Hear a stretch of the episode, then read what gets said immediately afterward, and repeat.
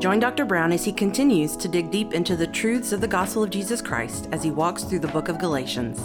This is Hearing is Believing. There was a story of an old evangelist. To this old evangelist, he had a single solitary message. He would go around everywhere that he went and he would preach, For God so loved the world that he gave his only begotten Son, that whosoever believes in him should never perish, but have everlasting life. That was the one message that this evangelist traveled around preaching wherever he went. And that John 3:16, most of us know it, but John 3:16 is that perfect summary of what Christians call the gospel of Jesus Christ. The gospel is the good news of God giving eternal life to ruined sinners. The gospel is the good news of God redeeming ruined sinners to everlasting life.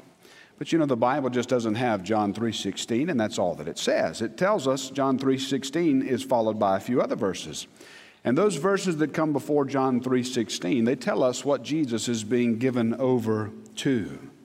He says this, as Moses lifted up the serpent in the wilderness, so must the Son of Man be lifted up, that whoever believes in him may have eternal life. Now, that story of Moses lifting up that serpent, it didn't work out well for the serpent, but it worked out great for everyone who looked upon the serpent, who was afflicted. It worked out great for those who were afflicted because they had life. Jesus redeems ruined, ruined sinners through being lifted on a cross. And his lifting on the cross is what we call crucifixion. And think about this for just a moment. The death of Jesus the death of Jesus is the way that we know God. Have you ever thought about that? You cannot know God except through the cross. And John 3:16 tells us that Jesus died on the cross because he so loved the world. And so the emphasis is the lifting of the Son. The emphasis that is placed in John 3:16 and what comes before John 3:16 is this lifting of the Son. And this gospel that we preach is an amazing gospel. It, it tells a story of the Son being sent. Well, where was he sent from? He was sent from the heights of heaven to the lower regions of the earth. And then he took on flesh. You know what that refers to? That refers to that moment that he, without ceasing to be what he was, he became what he was not. Without ceasing to be what he was, he became what he was not. God and man united in one person, one Lord, Jesus Christ.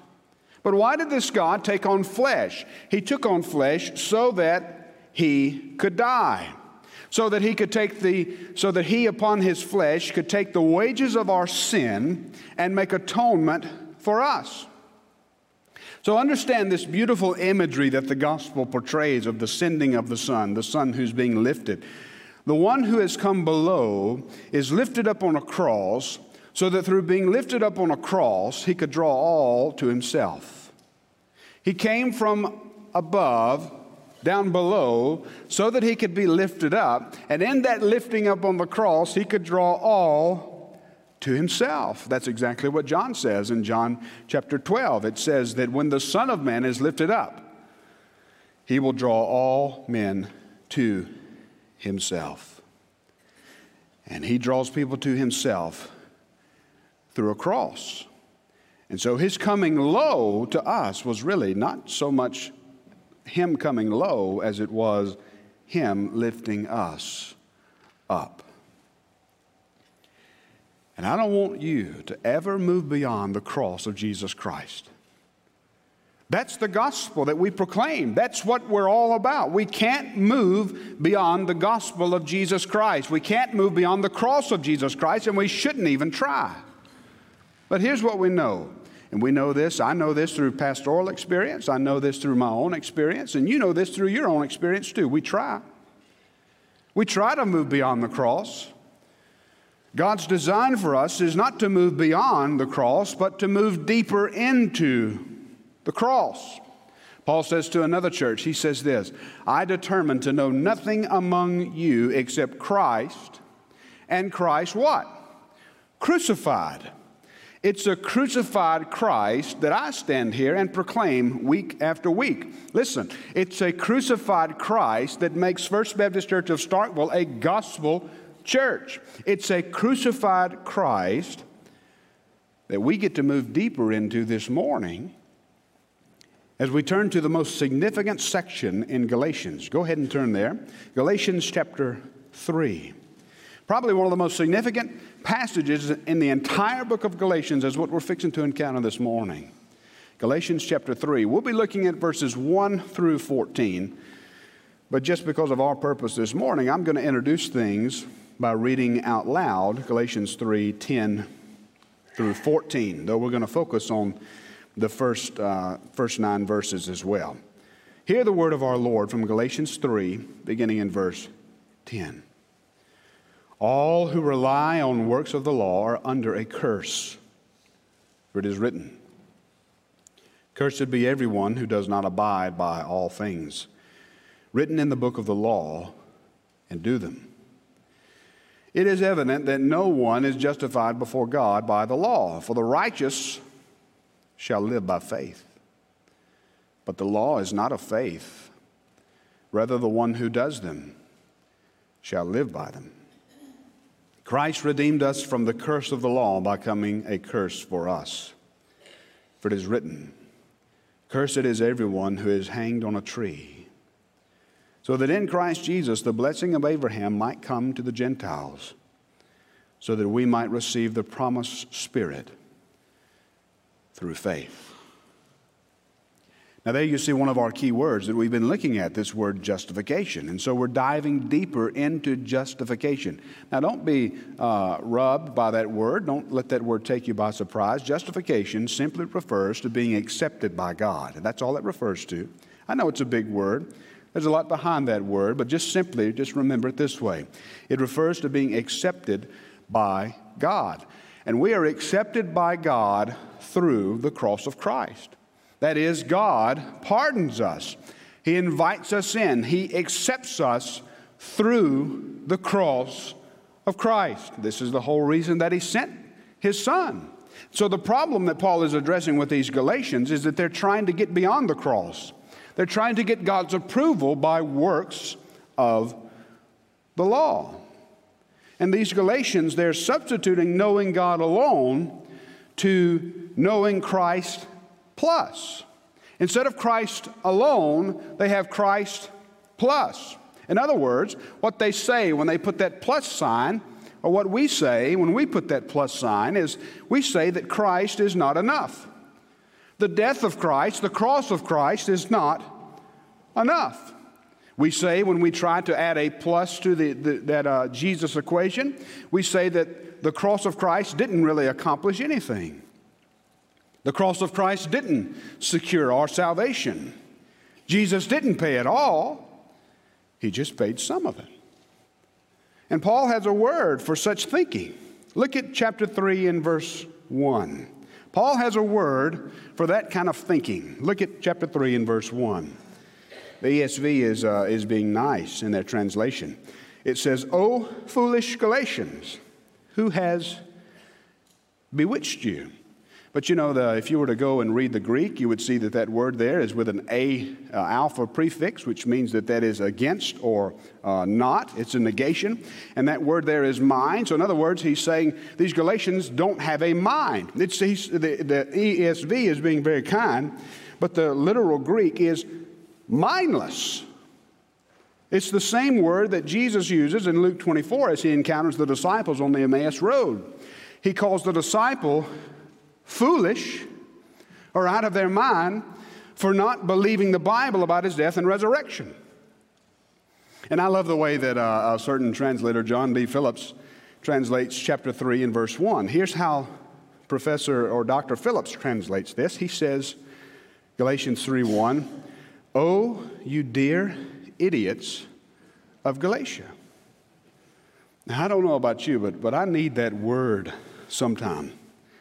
When I feel that the cross of Christ is not enough, when I feel that the cross of Christ has not made an end of my sin, when the enemy strikes me after my succumbing to my anger or my pride or, or whatever else, or even, even, to those, uh, even to those good things, when I'm tempted to, to, turn to those other things, even good things, instead of, instead of turning my mind completely over to the truths of the gospel, I need the apostle who stood up to Peter, who stood up to the Galatians, to come to my religiosity and say, Andy, my dear idiot.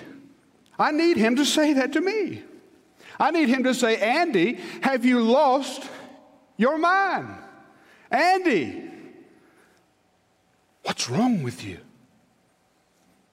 Did you forget the cross of Christ?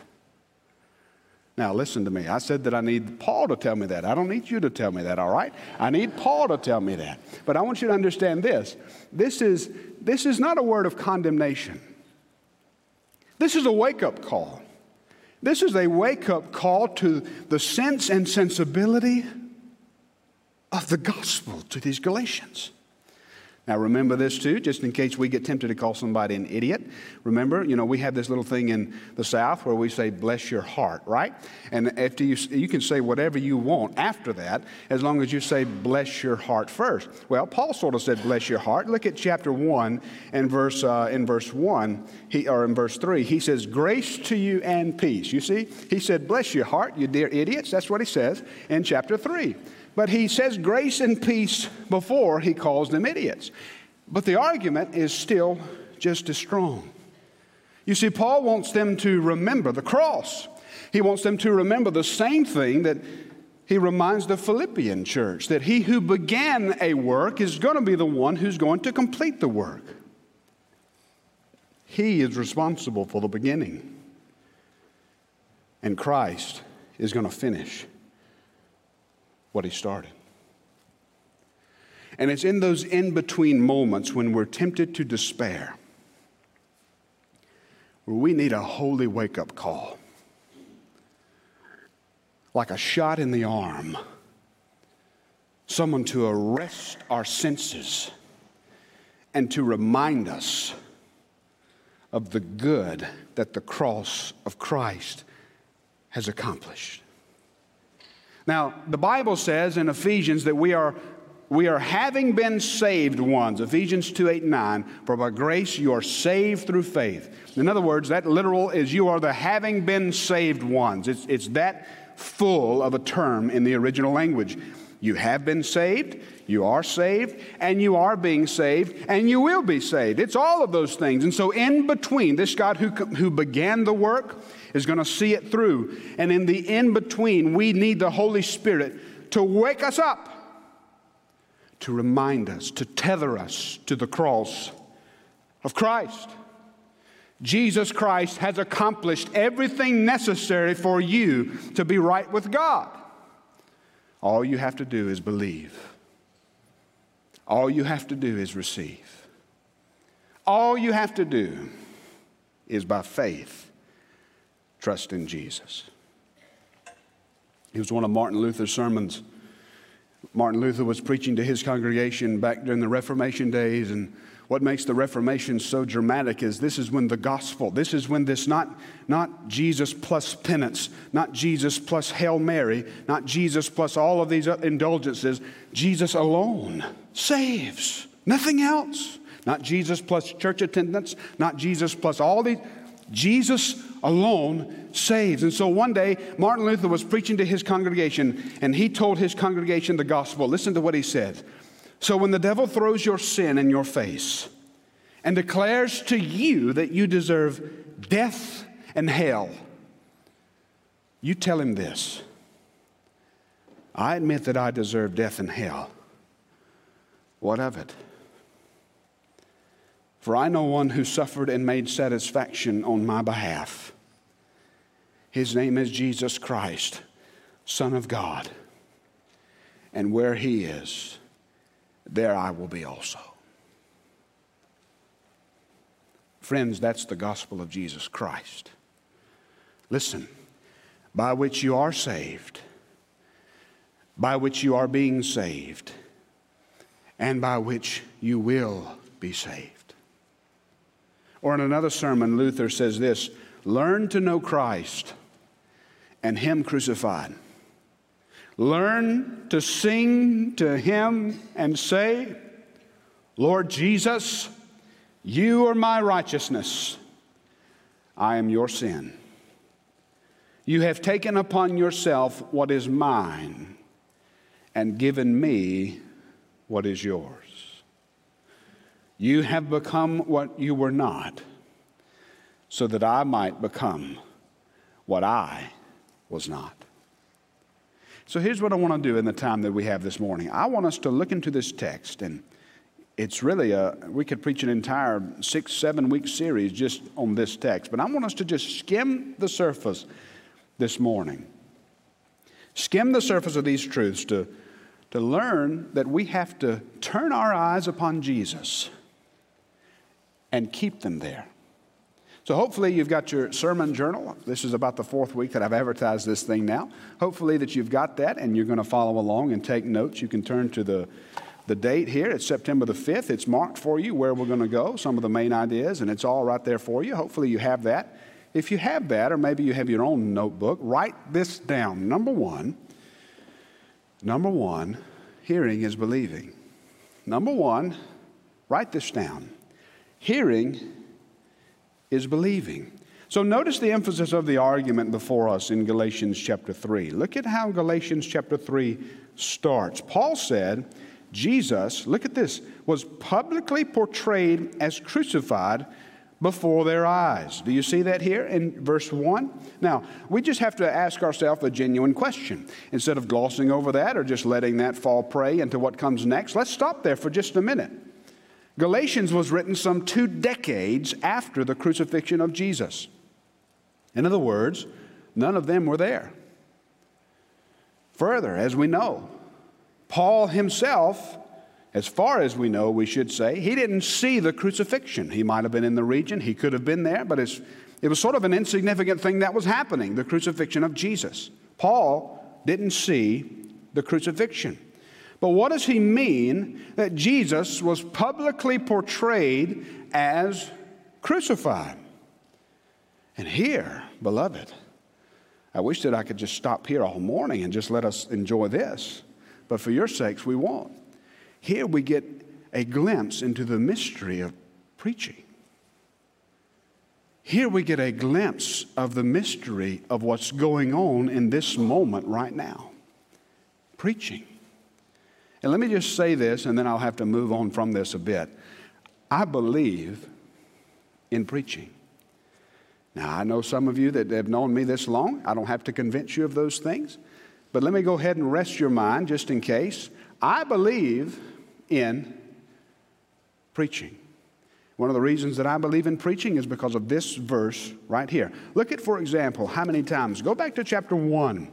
Look, for example, how many times preaching is emphasized in Galatians. Let me just mark these for you very quickly.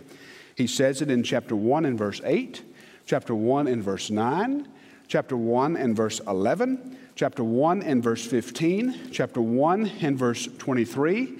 Look in, in, chapter 2, in chapter 2 and verse 2. And all of these points are leading up to what Paul is saying in chapter 3 and verse 1, where he says, Christ was publicly portrayed as crucified before their eyes. How was he publicly portrayed as crucified before their eyes? Through preaching. Through preaching. And true biblical, gospel centered preaching, listen, is a portrayal of the crucified Christ. True, gospel centered, Jesus driven preaching, biblical preaching, is a portrayal of the crucified Christ. This is why Richard Baxter, by the way, who's the Puritan pastor who wrote the book on preachings back in the way early days, he says this. Listen to this. Listen to what he said in his book. He said, I preach as never to preach again, as a dying man to dying men. Some have said to me, they've said, Andy, you know, why do you, why do you preach with such intensity? Why do you preach a certain way? Why, do you, why don't you do little sermons or things? Here's the reason because some of you may never get a chance to hear the gospel again. I may never get to preach the gospel again. But woe is me if I don't preach Christ. I remember a story of D.L. Moody before the Chicago fire. He says, Oh, that I would have taught my congregation before the fire outbroke in Chicago. Oh, if I would have preached more clearly the gospel. Billy Graham, in a ride in a limousine with John F. Kennedy before he's assassinated, said, Oh, I wish I would have preached the gospel to Kennedy one more time. Baxter says, I preached as never to preach again as a dying man to dying men. There should be such an intensity to our preaching that, that lays bare all of our notions of trusting in self so as to hold the Son before the congregation in order that they may look upon Him and live. Don't look upon me. Don't look upon a personality. Don't look upon somebody that you like, that is the sum of all of your feelings. Look for a crucified Christ. First Baptist Church of Starkville, no matter who stands here, you have the attitude of the Bereans. When the preacher comes behind the sacred desk, you say to that preacher, Sir, we must see Jesus. And there's only one Jesus to see. And it's a Jesus who was crucified for you and me. Demand the proclamation of a crucified Christ. And that fact that Paul rested in the crucifixion of Jesus, the fact that Paul's ministry was a ministry marked by him being tethered to the cross of Christ, this gives him the whole strength of his argument. He says, What's wrong with you people? He says, Someone must have cast a spell on you. Look at what he says here. You foolish Galatians, who's bewitched you? It was before your eyes that Jesus Christ was publicly portrayed as crucified. Then listen to his argument. Let me ask you this, he says. Did you receive the Spirit by works of the law or by hearing with faith? You see that he, what he reminds them of? He reminds them that they receive the Spirit. They are the recipients of the Holy Spirit. The Spirit, and here's another sermon that we could preach the Spirit has marked the difference in their life. How has the Spirit marked a difference in their life? Well, he's saying, didn't you receive the Holy Spirit? In other words, he's referring to a common experience that all of them have had. That moment when they first believed, they were sealed with the power of the Holy Spirit. They received the Spirit. But how did they receive the Spirit? That's what I want to focus on today. Not what the Spirit brought and the change that He made, that we're going to look at that later. But how did they receive the Spirit? Look at the language of the Bible in verse 2. Not, not by works of the law, but look at this hearing with faith. What's our first point this morning? Hearing is believing. Hearing is believing. Remember, the works of the law that Paul's referring to here, they're not bad things, they're good things, but they're just not saving things. Salvation comes through hearing and receiving a message. Faith comes by hearing. And through hearing with faith, these Galatians have received the Holy Spirit. Now, the Holy Spirit is at work both to justify, that is, to declare righteous, to give them the approval of God, as well as to sanctify, to cause them to walk in their justification, to cause them to live out the internal change. The Spirit is at work in both of those things. He who began a work is going to complete the work. He's there to justify and sanctify, to pardon and to make holy. And we shouldn't make light of the fact that the Spirit is the one working in our salvation. Salvation, if you're saved this morning, then salvation is a supernatural work of God. God works on us from the inside out, not from the outside in. And the problem with these false gospels that these Galatians have been exposed to is they substitute the work of the Spirit for works done by human hands, works of the law. But the work of God is what saves. And here's his argument if the work of God is the work that saves, then how can you add to the work of God? And Paul says, adding to the work of God is madness. Have you lost your minds? Obviously, someone has enchanted you. That's the only reason Paul thinks, this is the only reason that I would think that, that anyone would substitute the work of the Spirit for a work of the law. You must have lost your mind. But how many of us lose our minds? When we think, maybe in the deep corner of our mind, that if I just perform a little better, or let me speak to myself just for a minute. As a preacher, if I just preach a little better, if I study a little more, all of those things are good things, right? But listen to the argument. If I preach a little better, if I study a little more, then God will accept me. You see the danger? Paul says it's madness. Because faith comes by hearing, and hearing through the word of Christ. Learn the lesson that Thomas learned hearing is believing. Now, that's number one. Let's move on to number two. Number two this morning. Here's what we need to learn to keep our eyes focused on Jesus. Number two, blessing brings obedience. Number two, blessing brings obedience. Now, I said that the way that I intended. I know that we're accustomed to hearing that the other way. We're accustomed to hearing it as obedience brings blessing. And in some cases that's true, but that's not the point that I believe that I'm I believe the text is making here that I'm drawing out for you. Look at this. We go over to talk about Abraham. Abraham. So Paul uses the father of the faith, Abraham, to say this the eternal covenant, the everlasting covenant, we should say, the everlasting covenant is not the covenant of circumcision. That's what Abraham received, but that's what he passed down. But Paul says, let's go back a little further. The everlasting covenant is not a covenant of circumcision, uh, that is, works of the law done by human hands. The eternal or the everlasting covenant is a covenant of faith.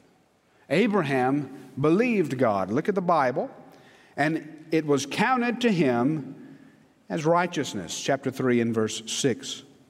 Abraham was blessed before he obeyed. He believed God, and God credited him as righteousness. He didn't believe in order, he didn't, excuse me, he didn't obey in order to be blessed. He was blessed and then he obeyed. Blessing enabled his obedience. Just think, for example, and this is what Paul's doing by calling into our minds the story of Abraham. Just think about what happened when Abraham was called. God called him out of a land of idol worship to follow the living God. What happened? He received the call and then he obeyed. He received the call and then he obeyed. Receiving, and here's the point that I want you to understand receiving the call to go to the promised land was indeed itself a blessing. And here we go back into the mystery of salvation. Why on earth did God choose Abraham out of all the other peoples on the earth? And here's my best theological answer. Are you ready? I have no idea. But here's what I know Abraham was blessed. Because he was blessed, he was able to obey.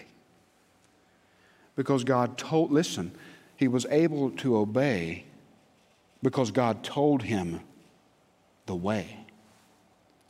Abraham, leave everything that you know and go to a land that I'm going to show you. And he did. He was blessed. And then he obeyed. Notice this. There again's another sermon here in verse 8. Notice the language, this language in verse 8 that gives us the entire intent of the Old Testament. Look at verse 8. The scripture, foreseeing that God would justify the Gentiles by faith, look at this. Here we go again. Preached the gospel beforehand to Abraham, saying, In you shall all the nations be blessed. In other words, the whole thrust of the Old Testament, we are justified by faith and we are sons through hearing the preached gospel. Now, here's another question for us Where do we hear the preached gospel? The Old Testament. Isn't that what the Bible says? The scriptures, foreseeing that God would justify the Gentiles by faith, what did it preach? The gospel. You say, Where's the gospel? It's on every page. We are blessed through belief, which means, look at verse 11. The righteous shall live how? By faith. We are able to obey because we have the Spirit at work within us, making us willing to obey. And we're going to get more into this as we get into Galatians, but we know what the Bible says. We, the Bible says that, uh, that the, uh, the, the Spirit is willing, or the Spirit is able, but the flesh is weak. When we obey, we're not obeying to receive a blessing. Here's the point when we obey, we are operating out of a condition of blessedness that's already given to us. And let me take you back. How did we receive the blessing? Look back at verse 2 hearing with faith. Hearing is believing. Now, number three this morning. Here's the third point that we have to learn in order to look at the Son and live. Number three faith is the only way. Faith is the only way. You know, we talk about grace and we say that grace is amazing. You know why grace is amazing? Grace is amazing because it's the work of the Spirit that makes us righteous before God.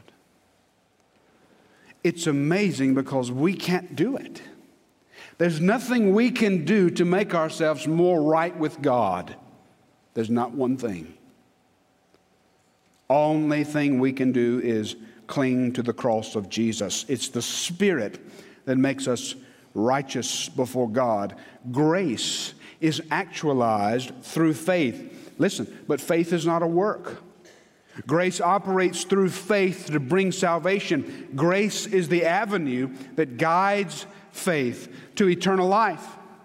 You're not placing your faith in anything that you can do. That's not faith. If you can do it, it's not faith. Saving faith, listen, looks at all that God has done and says, there's not another way. The only way is a way of faith. We live by faith, and in living by faith, look at verse 11, we are righteous. It's not the opposite. Living righteously doesn't bring faith. As we learned earlier, blessing brings obedience. You are not the sum total of your faith. You're not believing in what you can do. You're believing in what Christ has done. You didn't invent the gospel. You didn't think about you didn't think about the gospel. It's not the sum of your imaginations. You receive the gospel by faith. And by faith you believe. And faith is the only way. Just try the other way. You say, What's the other way? Try the other way. You can't live by the law. Because look at this. Look at, uh, look at verse, verse uh, 10. Cursed be everyone who does not abide by how much of the law? All things that are written. In other words, as James would make clear later in other places in Scripture, if you violate one principle of the law, you violated everything. You can't live by the law. We can't keep the whole law. And since we can't keep the whole law, our only option is the other way. And the other way is the way of faith. faith in a God who has wrought redemption for us. How's he done that? Tom read it earlier. Look at verse 13. Christ redeemed us from the curse of the law. Look at this.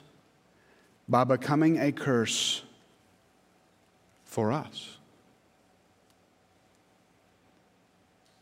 For it is written,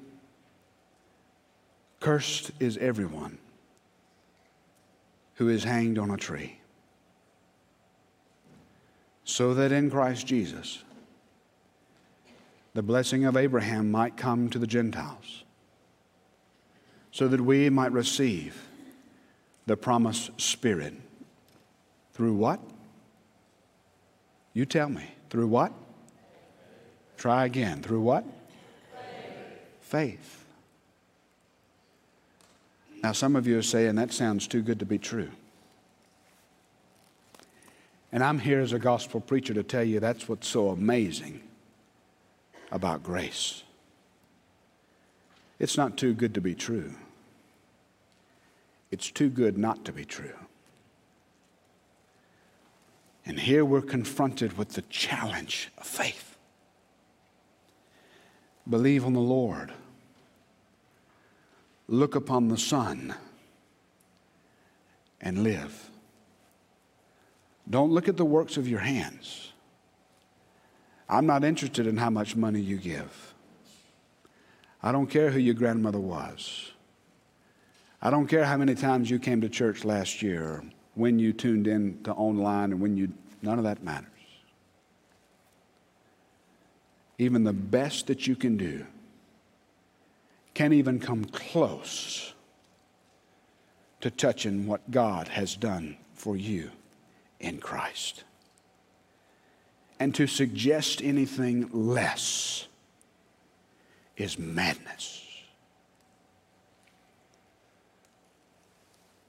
Your only hope is to trust in Jesus. He is the remedy for a sick soul. He is the salvation that God has promised from old. Only He can save. Trust in Him today. Jesus said in John chapter 6, This is the will of Him who sent me, that I should lose nothing of all that He has given me, but raise it up on the last day. Now listen to this. For this is the will of my Father, that everyone who looks on the Son and believes in him should have eternal life. Everyone who looks on the Son shall have eternal life. And then Jesus says, I will raise him up on the last day. Turn your eyes, Christian, Turn your eyes, unbeliever, upon Jesus. Turn your eyes upon Him and live forever. Father, it's my prayer that we would continually look at the Son, continually gaze at the Son, and see you in all of your brilliant glory. Father, for anyone here who's trusting in the works of their hands, may this day be the day that they lay it down